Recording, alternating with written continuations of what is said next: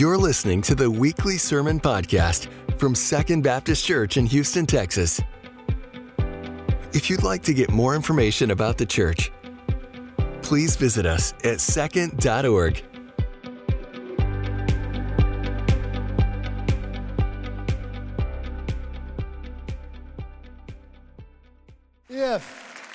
you are a veteran or are currently serving in our military, will you please stand, please, so we can honor you here today? Please stand up wherever you are.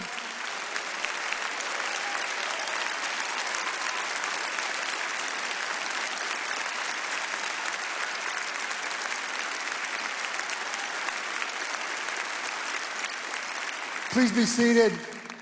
Would you join me in a word of prayer for our veterans here today and those in this country and around the world? Father, we thank you so much for the sacrifice of the men and women in this room that have served this country by protecting this country and sacrificing. God, we thank you for those veterans that are here and those that are currently serving in the states and around the world. Be with them today on this special day as we honor them.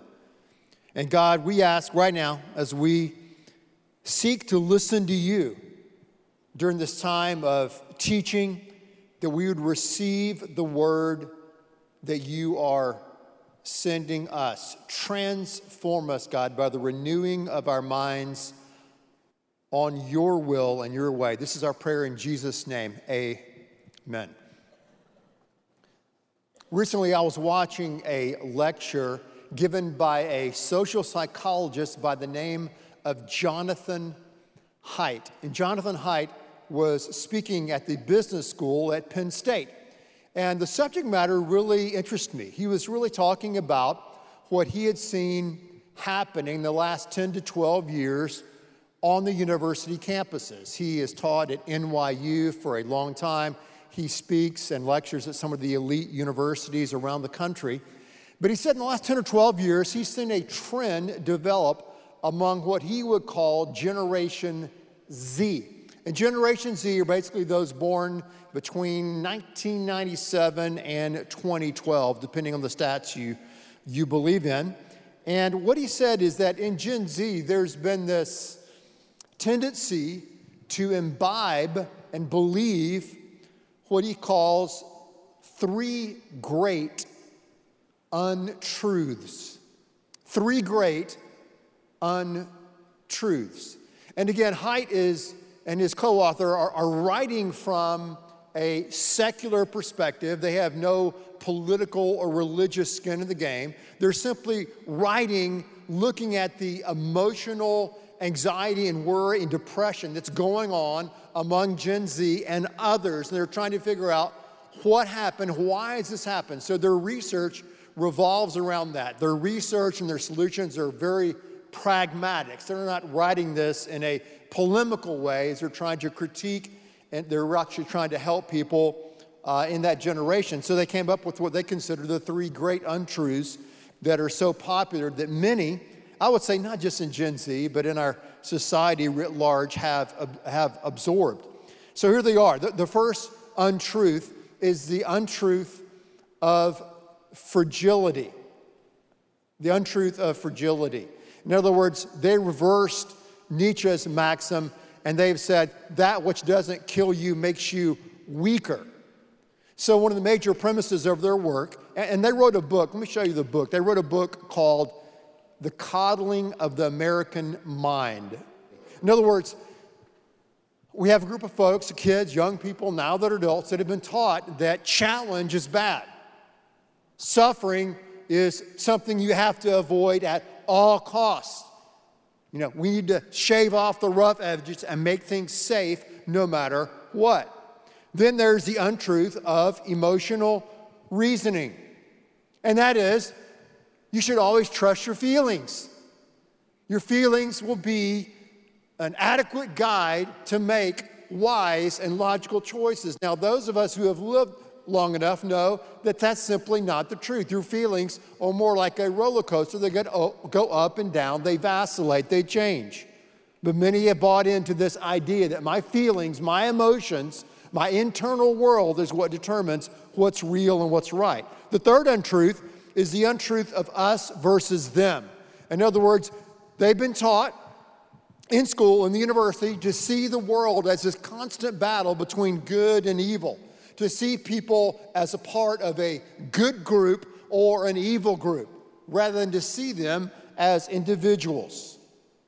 So, what led them to come to these untruths? In other words, what qualified these untruths into existence, if you would, was that they had to first contradict ancient wisdom, ideas found in cultures throughout the world. They had to contradict modern psychological research on well being, and they had to be sure that these untruths harmed the individual as well as the communities who embraced it. And so they said, what this has led to in our society today, in Western civilization, especially the United States, is unprecedented levels of anxiety, depression, and suicide. And we can talk about different villains to blame here. We could talk about social media. We could talk about the internet. We could talk about early exposure to porn. There are many things we could talk about that have led to this emotional and psychological malaise. We also could talk about the professors and teachers and universities who have bought into this, which has led to a type of what I want to call toxic fragility, overprotecting, which has led to, I think, and many others, a worship of being a victim. So we have, not just within this generation, but in many generations in, in our country today, it's kind of in trendy to be a victim. Find where you have been victimized, claim your victimness, and then go cash a check, I guess. But we want to be victims. We coddle victims. We teach people to be victims. And that's a dangerous place to be. These researchers see it from a secular perspective. I see it more from a, as a pastor, from a Christian and theistic perspective. I, I believe the maxim that we must prepare the child for the road and not the road for the child. Because the road of life is a rough and rugged road. It's full of potholes. We have a couple of those in Houston.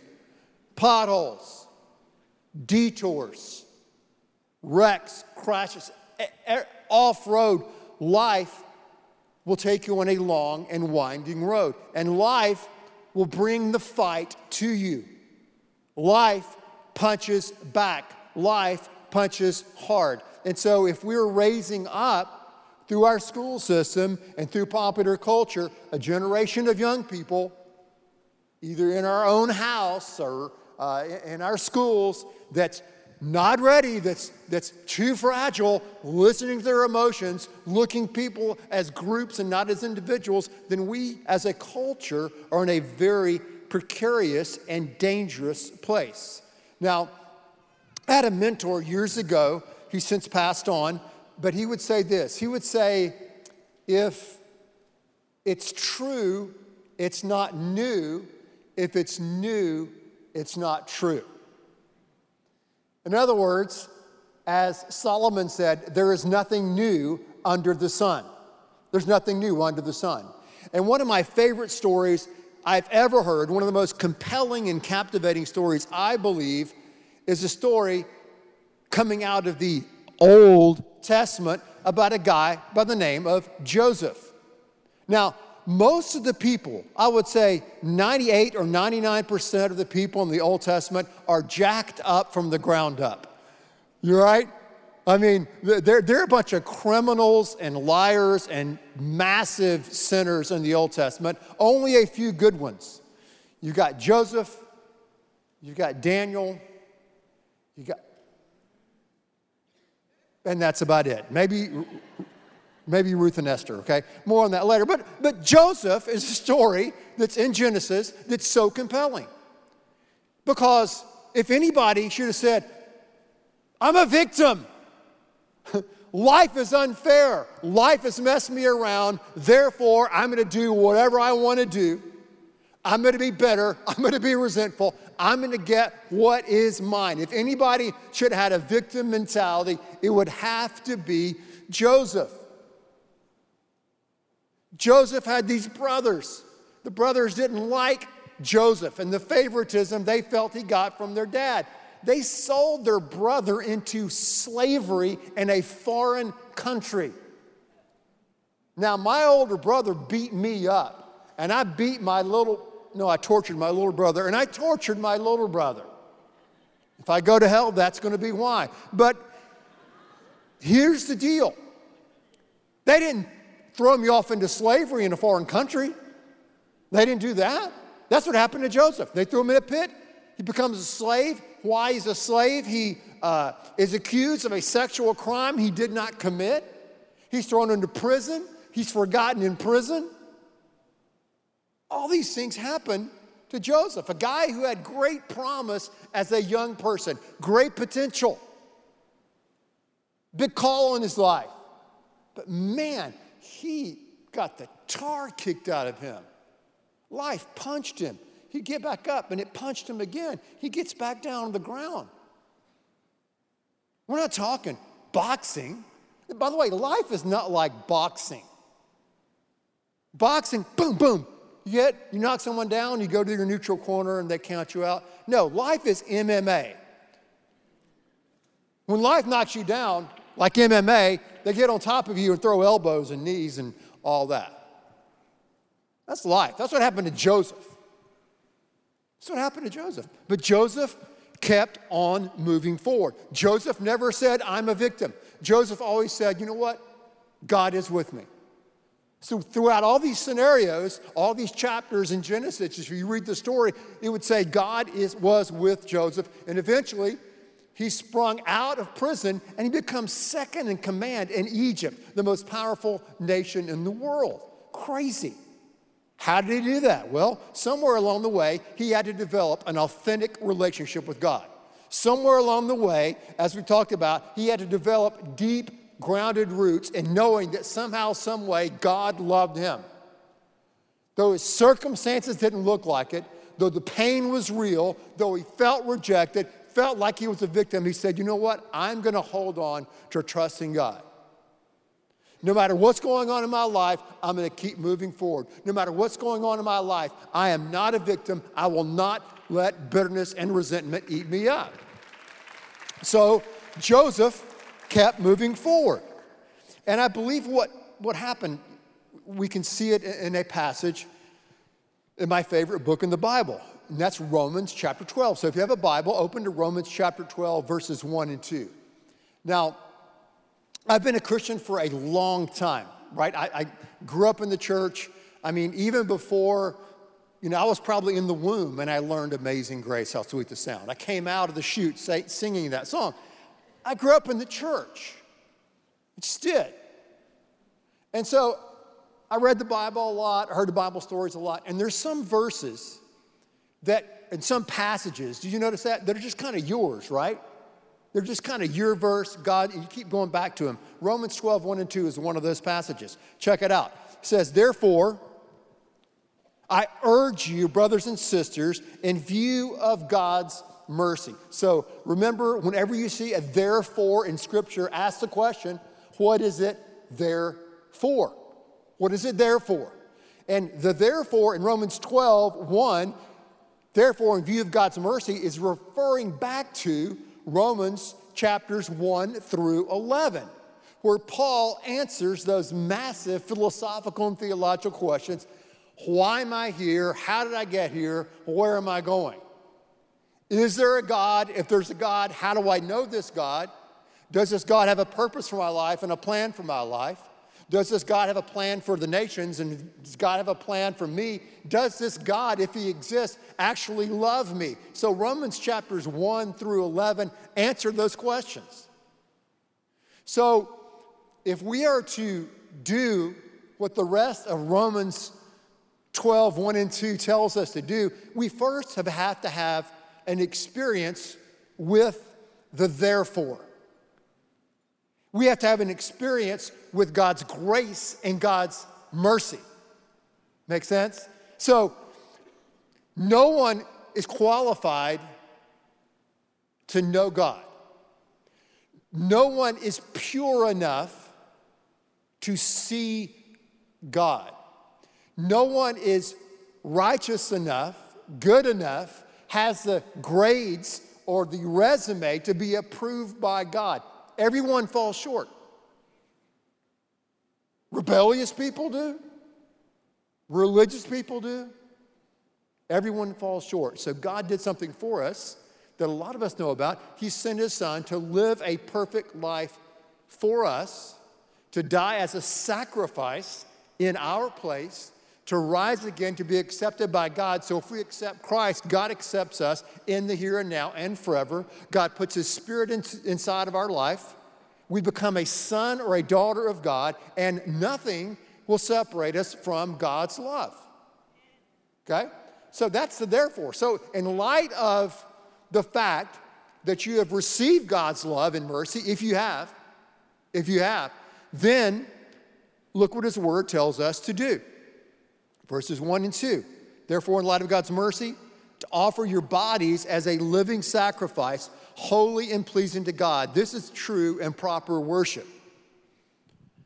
Do not conform to the pattern of this world. Do not let these untruths sink into your mind and come out of your phone into your heart. It's my translation. But be transformed by the renewing of your mind. Then you'll be able to test and approve what God's will is, his good and pleasing and perfect will. I've received the therefore. I've received this free gift of life and forgiveness in Christ. I've received His mercy. I've had what we used to call in the 70s a born again experience. Now, because God's Spirit is inside of my life, I can start this process of renewing and transforming my mind. Getting rid of the untruths, pulling up those weeds and getting on that right track of following God's plan and God's will for my life. A zero victim mindset, check this out, zaps the three great untruths that we looked at earlier. It zaps that untruth of fragility, doesn't it? Because hardships, challenges, and suffering can make you or turn you in to the man or woman that God wants you to be if we give them to Him. We see that true in so many lives around us. We see that true in the life of Joseph.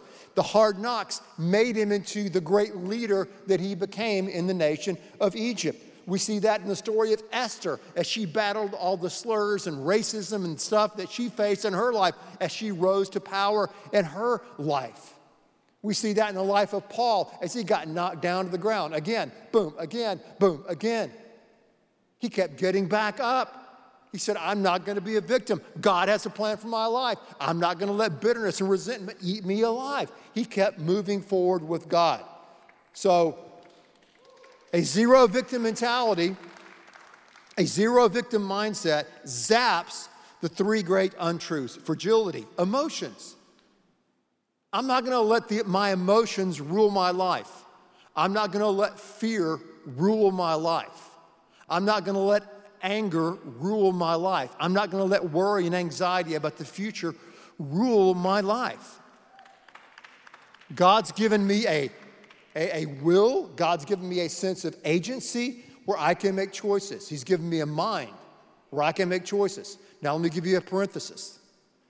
God cares about your emotions and my emotions. If God didn't care about your emotions and my emotions, He wouldn't have written a book in the middle of the Bible called Psalms, 150 chapters, all about emotions, okay? Emotions aren't bad. I'm not against emotions at all. But I'm saying emotions are not always a great indicator of what's true and what's real. And if you're trying to make a wise decision, listening to your emotions, is probably not a good plan. It also zaps this whole idea of us versus them.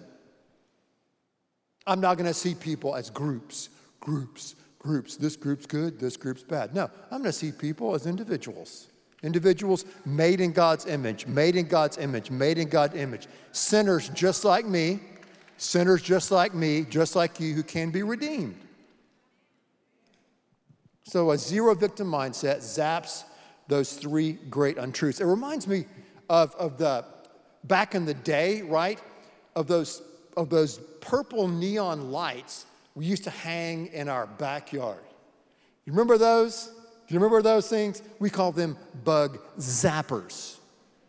Young folks, we had these cool purple neon things in our backyard, and it would draw bugs and mosquitoes into it, and it goes zoom, zoom, zoom, and it would kind of sizzle.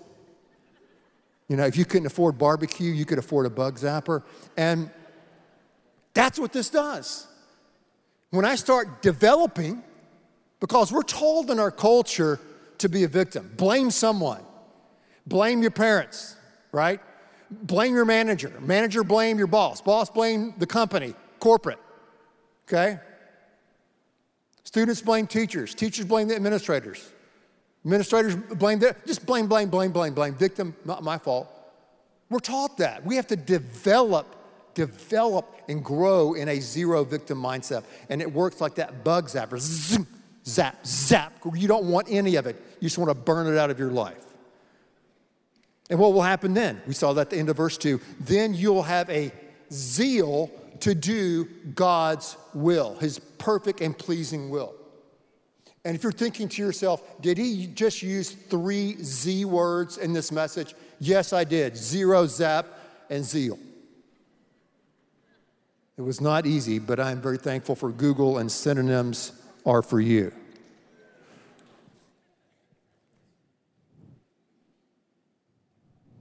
God's will. A zeal to follow God's will. God's will is when I align my life up with truth. God is truth. Jesus is the way, the truth, and the life. If I'm lining my life up with God's will, then I'm lining my life up with truth. Okay? And I have to learn how to do that. Learn how to follow His law, follow His will. It's a process. I mean, I, I can, I can, you know, preach and teach. I mean, 20, 30 minutes from now, I can be leaving the parking lot. I'm not on Voss or Woodway, and I can start losing my religion a little bit. I'm sorry to break it to you. I, I don't have a fish in my car yet. Okay? I'm not there. I'll be there one day. But here's, here's the deal. The point of the matter is it's a process. I'm not trying to encourage people to be bad drivers or say things to people in traffic. That's not the point. The point is it's a process that we develop this zero victim mindset. It's a process that we learn to have this zeal to put God's will and God's truth into action in our life. Joseph did that like nobody's business. Remember Joseph? He's, he's in command and they're having a famine at the end of the story in Genesis chapter 50. Do you remember the story? And his brothers come back. They don't recognize Joseph. They they human trafficked him a long time ago. They forgot about him. They told their father that he's dead. His brothers come back. They don't recognize him. They're begging for food. How's that for hijinks? Joseph could have gotten his revenge. Joseph could have had them executed like that, like a bug zapper. But he didn't. What did he say in Genesis 50 20 to his brothers? You intended to harm me, but God intended it for good to accomplish what is now being done the saving of many lives. Zero, zero victim mindset zaps the untruth. Thank you for listening to the Sunday Sermon Podcast from the Woodway campus of Second Baptist Church in Houston, Texas. For more information about the church, please visit us at second.org. That's second.org.